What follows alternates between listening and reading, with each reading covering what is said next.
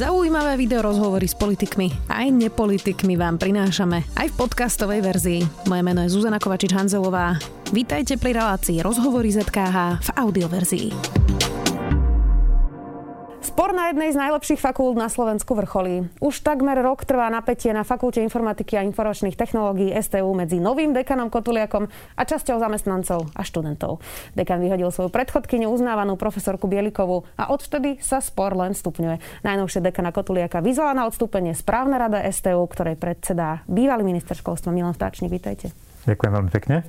Pán Tačník, tak skúste popísať, že čo sa to vlastne deje na tej fitke. A teraz pre niekoho, kto možno iba zaregistroval, že sú tam nejaké šumy, ale že čo sa tam vlastne teda deje? Ja si myslím, že ten úplne prvý bod sa odohral v júni 2019. Predstavte si situáciu, že ste pred voľbami dekana, máte dvoch kandidátov, pani profesorka Bieliková a pán profesor Kotuliak.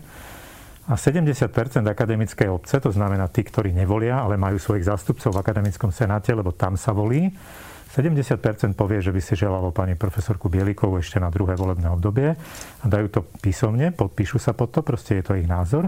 A na druhý deň zasadne Senát a zvolí opačného kandidáta. Boli by ste taká zaskočená, akože najmä tí, ktorí teda chceli, tá väčšina chcela niečo iné a ich volení zástupcovia urobili niečo iné. Tak tam sa ten spor začal, že na toto bol rozdielný názor, že ako, to máme hodnotiť Niektorí hovorili odvolať, neviem čo. Proste obe strany boli s tým výsledkom nespokojené, lebo neodrážalo vôľu akademickej obce. A potom sa začali diať kroky, ktoré neboli úplne košer, pretože tí senátori, ktorí neboli spokojní s tým výsledkom, ktorí chceli, aby rozhodnutie Senátu odrážalo voľu akademickej obce, videli, že tí druhí využívajú to svoju väčšinu, ktorú práve v tej chvíli mali, 7 ku 5, a chceli zmeniť pravidlá volieb a proste ďalšie veci, tak sa časť tých senátorov vzdala. A tým vznikla patová situácia, pretože keď nemáte na škole senát, tak vy nemáte polovicu akademickej samozprávy, pretože polovica samozprávy je dekan, ten, kto manažuje dennodenne školu a kontroluje ho senát, ten schvaluje tie dôležité rozhodnutia a podobne. A my ten senát nemáme schválený dodnes. A to už nie je normálne. Keď máte 10 mesiacov školu, ktorá nemá akademický senát, tak formálne je to tak, že akademický senát univerzity kontroluje dekana, ale on na to nemá čas. On zodpoveda za celú univerzitu, nemôže sa venovať len jednej fakulte. Čiže povedať, že kontrola je zabezpečená, to je formálna vec, ale de facto je to tak, že dekan je viac menej bez kontroly. To nie je normálne, tam sa udiali nejaké veci okolo volieb, ktoré boli zmarené, Senát ich vyhlásil za neplatné, sú na to názory rôzne, je to na súde, ten posúdi, či je možné vôbec volebnej komisii a v Senáte no, vyhlásiť voľby. Toto je nejaký súboj hodnot? Alebo čoho je toto súboj? No postupne sa to vyvinulo do súboja hodnot, pretože ono to skončilo, alebo teda dospelo k tomu štádiu, že nastúpil pán dekan, veď bol zvolený, mal väčšinu, právoplatne ho zvolili, to nikto nespochybňuje. Pán dekan 2. decembra nastúpil a pán rektor ho požiadal, aby nerobil zásadné zmeny na fakulte dovtedy, kým nebude mať senát. To je tá prirodzená... Presne tak. Aby tam bola tá kontrola, ktorú predpokladá zákon, aby všetko fungovalo normálne a riešili sa problémy, ak sú problémy na fakulte. Pán dekan to prislúbil a o mesiac to porušil. Prijal 18 zamestnancov, pretože on pochádza z menšieho ústavu, čiže akoby navýšil počet pracovníkov toho ústavu, aby sa tie sily vyrovnali preto, aby pri tých ďalších voľbách, ktoré čakali fakultu, dosiahol možno lepší výsledok, aby proste mal istotu, že ho nikto neodvolá a podobne. A formálne to zdôvodňoval tým, že granty a podobne v relácii, ktorú vy ste s ním mali v januári, tvrdil, že to boli také granty, teraz nám už tvrdí ako správnej rade, že to sú iné granty. Až sme zistili, že tie granty vlastne zatiaľ škola nemá. A tí ľudia sú platení z bežných rozpočtových prostriedkov, čiže boli prijatí účelovo. A teraz prídem k vašej otázke. Študenti namietajú, že ak dekan slúbil, že nepríjme a prijal, tak to je taký etický problém. Akože slovo akademického funkcionára má platiť, určite áno. A druhá vec je, budú voľby férové? Ak tam pribudlo 18 nových ľudí, voľby mali byť v januári, potom vo februári, ktorí v podstate o tej škole veľa nevedia a majú voliť a rozhodovať o svojich zástupcoch. Čiže študenti hovorili, áno, voľby chceme, ale bez tých 18 zamestnancov. To by bolo férové. Čiže dostalo sa to do roviny etiky, morálky a slušnosti. Či slovo akademického funkcionára platí, či sa na ňo môžeme spoľahnúť a či vlastne dodržíme pravidlá, ktoré sme si dohodli. To znamená, pri jeho nástupe bolo povedané, že nebude meniť mocenské pomery a on ich zmenil. No a vy ste vystupovali zo začiatku ako mediátor. Keď prepustil profesorku Bielikovú, tak vy ste boli na tých rokovaniach, snažili ste sa nejako zmieriť vlastne tieto dve strany. A teraz uh, ste povedali, aby odstúpil. Čo sa teda zmenilo? Za ten rok sa nič nepohlo, alebo sa to vyostrilo? Prečo ste teraz pristúpili k tomuto kroku? Musím povedať, že ten názor, aby pán dekan odstúpil v záujme fakulty, pretože podľa správnej rady nezvládol riadenie fakulty a najmä to manažovanie vzťahov so zamestnancami a študentami, ten názor vyslovila správna rada.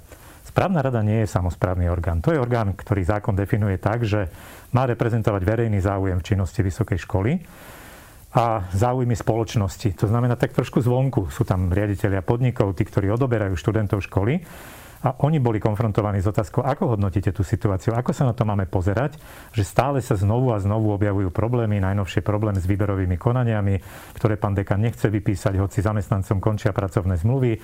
Študenti sú zneistení, lebo u tých zamestnancov majú vypísané bakalárske práce, diplomové práce, nevedia, či ich dokončia, či im budú prednášať v budúcom roku. A spájajú s tými zamestnancami kvalitu tej školy. A dekan povie, nevypíšem, urobím to v septembri to je neistota, to je proste zneistenie opäť tej školy. Čiže to sú ďalšie a ďalšie kroky, ktoré sa znovu a znovu objavujú. Preto správna rada povedala ten záver, ktorý povedala. A môj osobný názor bol taký, že ja som bol ako mediátor pozvaný pánom dekanom. Pán dekan videl, že v tej situácii, pamätáte sa v januári, veľmi hektickej, po odvolaní pani profesorky Bielikovej, respektíve okamžitom skončení pracovného pomeru, čo bol veľmi neobvyklý krok, ktorý sa na školách zdeje veľmi, veľmi zriedka, Pán dekan sa pre neho rozhodol, vo vašej relácii povedali, aby som to urobil znovu, ako by si stal za tým. Snažili sme sa tú situáciu upokojiť tým, že pani profesorka sa vráti a naopak nebude kandidovať, aby tam nevznikalo to napätie medzi ním ako novzvoleným dekanom a ňou ako e, bývalou dekankou, aby si tú konfrontáciu neprenášali do Senátu a do tých diskusí, ktoré tam nepochybne patria.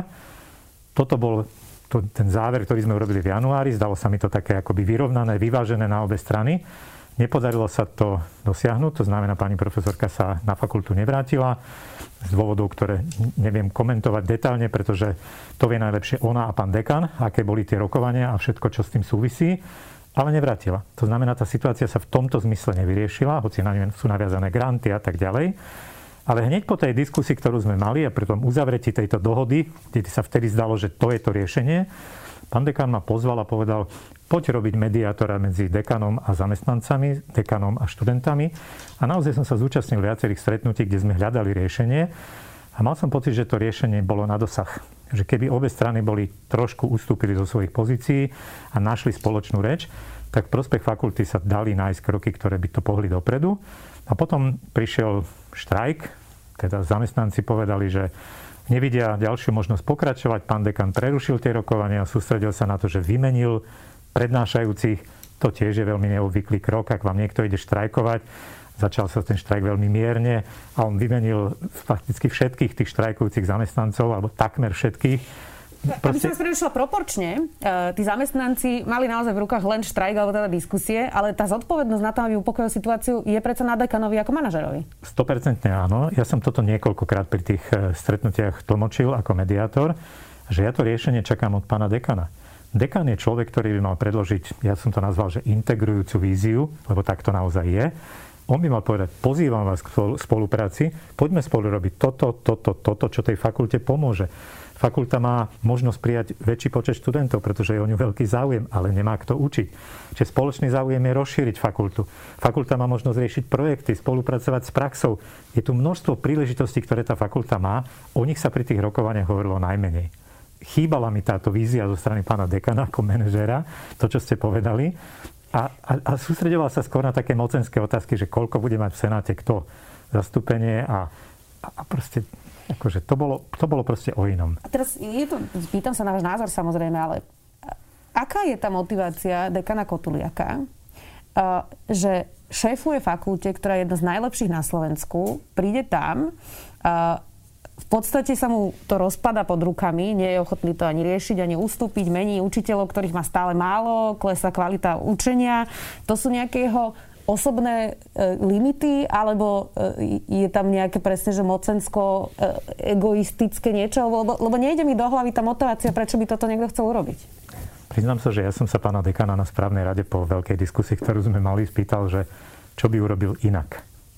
Či teda niektorý z tých krokov, ktoré sa udiali, by urobil iným spôsobom. Čakal som, čo povie a povedal, keby som to bol vedel, tak by som nekandidoval za dekana.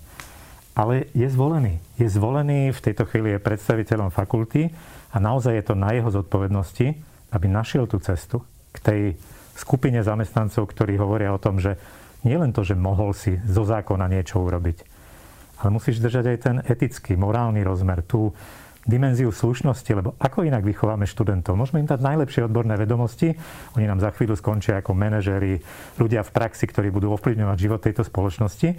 Ak prídu do tej praxe s tým, že tolerujeme to, že sa porušujú slova, že nerešpektujeme hodnoty, etiky alebo morálky, to asi, to asi nie je košer. Čiže tento odkaz, ako keby dekan nechcel prijať, nerozumie celkom tomu tej diskusii, ale je to na ňom. A čo ho, čo ho v tom drží? Má tam takú skupinu kolegov, ktorí ho podporujú v tom jeho úsilí e, zmeniť fakultu tak, ako si to on teda predstavuje, lebo povedal, že on nemôže odstúpiť zo svojej funkcie, lebo proste on je zodpovedný za nejaký širší kolektív. Možno toto je to vysvetlenie, že proste s tými spolupracovníkmi komunikuje a, a ten pohľad na svet ale majú iný, ako má časť tej fakulty a vytvára to naozaj spory a napätia, ktoré sa dajú prekonať len tým, že sa začnú ľudia počúvať a nájdu to spoločné riešenie. Naozaj tých možností a príležitostí pre fitku je veľké množstvo. Je to jedna elitná fakulta. Ak si to tá škola pokazí a fakulta pokazí, tak, tak to môže mať zlý koniec, ale to si nikto z nás neželá. Práve preto sme zvolali to zasadnutie správnej rady, že my sme mali pocit, že ani pán rektor, ani, správne, ani akademický senát nedokázali to riešenie nájsť. To sú tie orgány, ktoré by to mali urobiť. A ja som veľmi rád, že to potvrdil aj pán minister Greling, ktorý povedal, čakám od rektora, a akademického senátu, že tú situáciu začnú riešiť. Lebo on je rovnako znepokojený ako správna rada, ale my sme len orgán, ktorý môže odporúčať. My nie sme exekutíva, my nemôžeme rozhodnúť, že dekan odstúpi, neodstúpi, urobi to či ono. Môžeme žiadať správy a podobne. My sme len dali stanovisko. My sme proste pomenovali situáciu a povedali sme, prepačte, ale toto už trvá pridlho. Nájdite riešenie, zodpovední funkcionári, sadnite si a dohodnite sa na tom, ako to na tej fakulte bude. No a potom vašom rozhodnutí dekan Kotuliak reagoval tak uh, celkom prekvapivo, ja ho zase zacitujem. Uh, predseda správnej rady STU Milan Vtáčnik je 100% zamestnancom Fakulty matematiky, fyziky a informatiky Univerzity Komenského, teda najpriamejšej konkurencie FIT STU. To vy máte nejaké konkurenčné prostredie medzi fakultami? Musím povedať, že toto sa mi zdalo smiešné. Je to také, ako keby niekto sa snažil pošpiniť toho, kto poukazuje na chyby. Ja som poukázal ako člen správnej rady a jej predseda na chyby, ktoré sa na fakulte stali. Podľa mňa to bolo treba urobiť otvorene a pomôže to tej fakulte. A oni sa snažia ma spochybniť tým, že pracujem na susednej fakulte. My máme záujem samozrejme o študentov tak, ako má záujem FITka, ale my si nekonkurujeme. My sme iný typ štúdia, individuálny. My sa skôr pýtame, prečo na fitke sa skôr pýtajú, ako sa tie procesy zrealizujú, ako ich dostať do praktických zariadení, ako je telefón alebo počítač a podobne. Čiže ja si myslím, že to nie je konkurencia. Toto je také hľadanie blata alebo špiny tam, kde žiadna špina nie je. Čiže toto v žiadnom prípade nie je môj motív.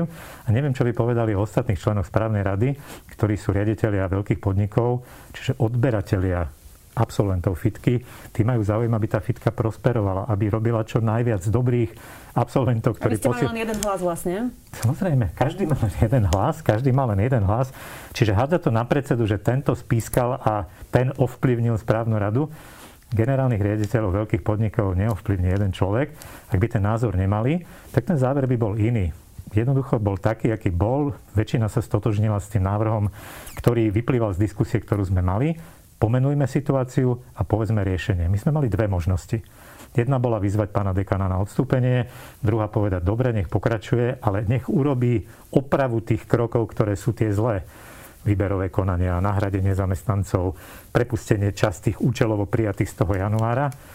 Väčšina sa priklonila k tomu záveru odstúpiť. Už, už nevidia možnosť, ako by sa to malo zmeniť, že by dekan dokázal tie kroky korigovať vlastné, Čiže preto sme tento názor vyslovili. Opakujem, je to odporúčanie. Tú, tú situáciu musí chytiť do ruky pán rektor, senát, možno pán minister, keď sa do toho vloží a povie, že chce on byť účastný, pretože má to presahy na systém riadenia vysokých škôl. No a tam sa ešte dostaneme, ale predtým sa ešte chcem spýtať na takú vec, že ja som teda sa vás pýtala, či to je súboj hodnot a mne to teda priznám sa trochu pripomína taký ten legendárny výrok Pavla Pášku, vyhraj voľby môže všetko.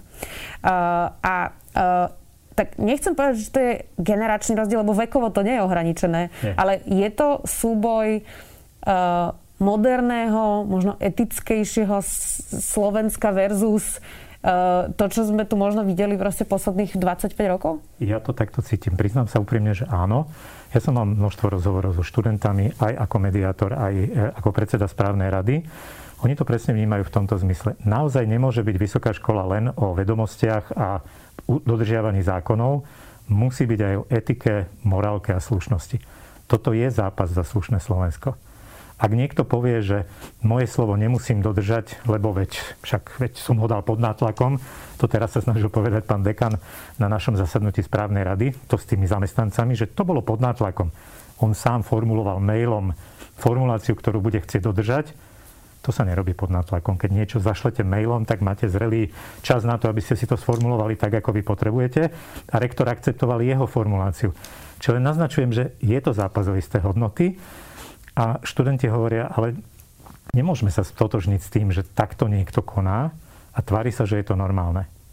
Nie je to normálne. A my sme to nahlas povedali ako správna rada s plnou vážnosťou, pretože presne na to sme orgán zriadený. Reprezentujeme verejný záujem. Toto je verejný záujem. Pomenovať situáciu tak, ako je a netváriť sa, že, že sa nič nedeje.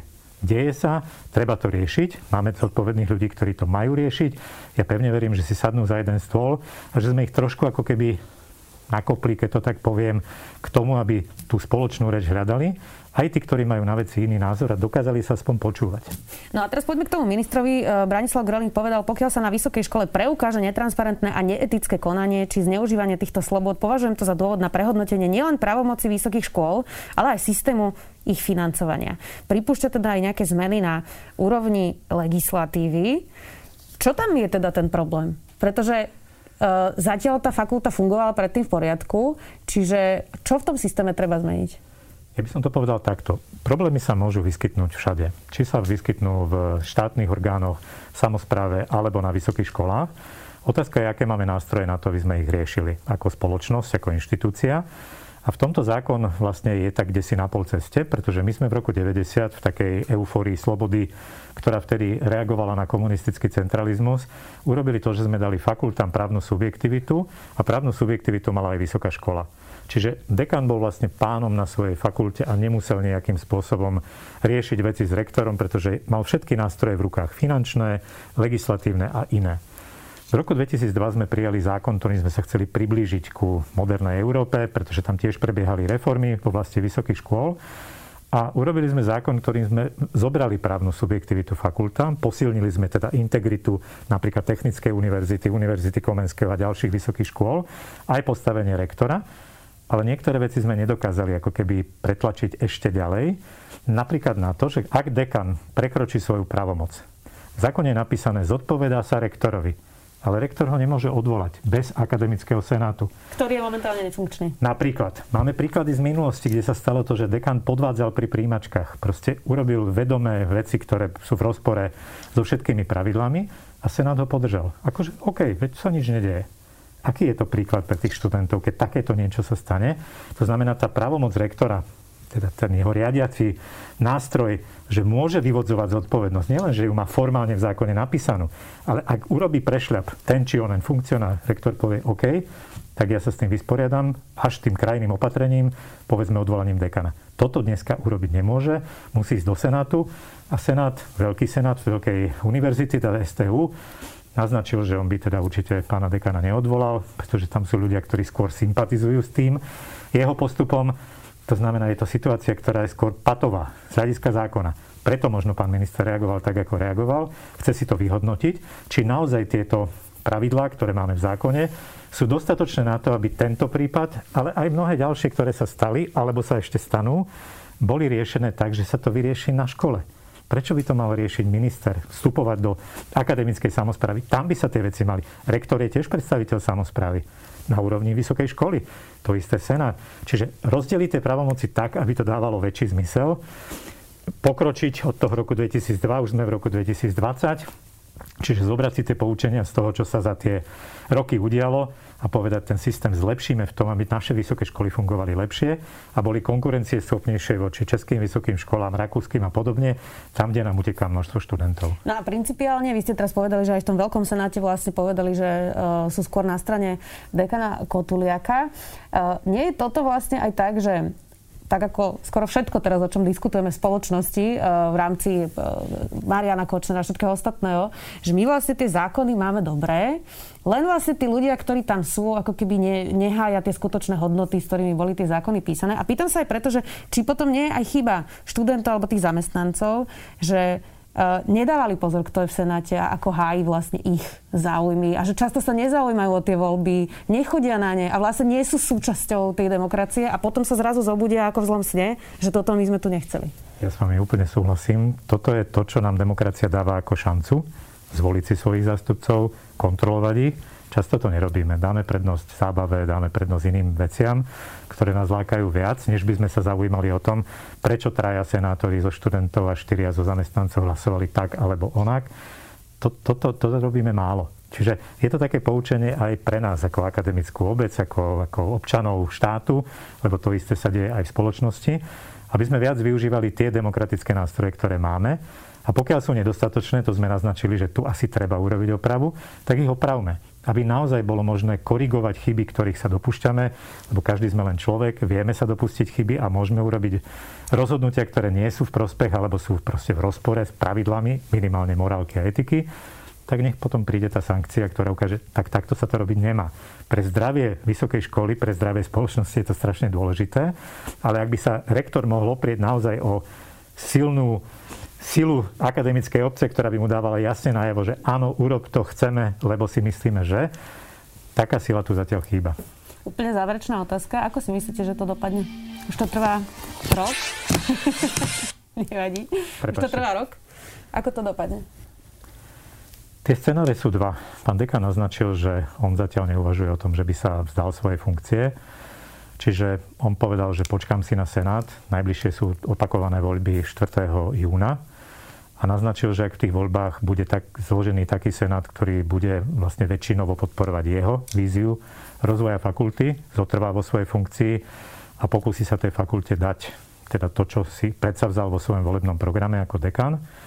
Tá druhá možnosť je taká, že, že sa to nepodarí, že proste ľudia sa rozhodnú v tých voľbách inak a povedia si, že zvolíme si takých zástupcov, ktorí stoja na strane tej etiky, morálky a podobne, teda v tomto mikrosúboji možno na tej opačnej strane. A potom bude musieť zvážiť ten Senát, či pristúpi k tomu, že bude riešiť dekana personálne, pretože on to má v rukách, môže ho odvolať, alebo mu dá také limity a také podmienky, v ktorých pán dekan nebude môcť robiť to, čo teraz robí, zneisťovať fakultu, zneisťovať študentov, zneisťovať pedagógov. Čiže toto je ten druhý scenár, že proste sa nájde to riešenie v Senáte, to znamená tam, kde to riešenie patrí, v samozprávnych orgánoch školy a fakulty také či onaké riešenie bude súvisieť aj s tým, ako sa k tomu postaví pán rektor a predseda Akademického senátu, ako keby sa potom v našom zasadnutí rozhýbali veci, musím to tak ja povedať. Ja že víta vaše rozhodnutie. Áno, áno. Ja si myslím, že je dobré, že sme teda urobili taký ten verejný hlas, ktorý má urobiť správna rada, keď už sa inak nedá. Funkcionári sa rozhýbali, verím, že sa teda niečo stane, že sa uskutočnia tie voľby, že sa problémy začnú riešiť a pevne verím, že sa vyriešia v prospech fakulty. Ja by som skončil myšlienkou z listu, ktorý mi adresovali ako predsedovi správnej rady a celej správnej rade študenti. Napísali, že fakulta nie je o dekanovi a vedení, fakulta je o pedagógoch a študentoch. My na tejto škole chceme a fakulte chceme študovať a pevne veríme, že nám to umožníte. Tak budeme to samozrejme pozorne sledovať. Ďakujem, že ste si našli čas. Dnes tu bol ex-minister školstva a predseda správnej rady STU Milan Vtáčnik. Ďakujem. Ďakujem veľmi pekne za pozvanie. Počúvali ste podcastovú verziu relácie Rozhovory ZKH. Už tradične nás nájdete na streamovacích službách, vo vašich domácich asistentoch, na Sme.sk, v sekcii Sme video a samozrejme aj na našom YouTube kanáli Denníka Sme. Ďakujeme.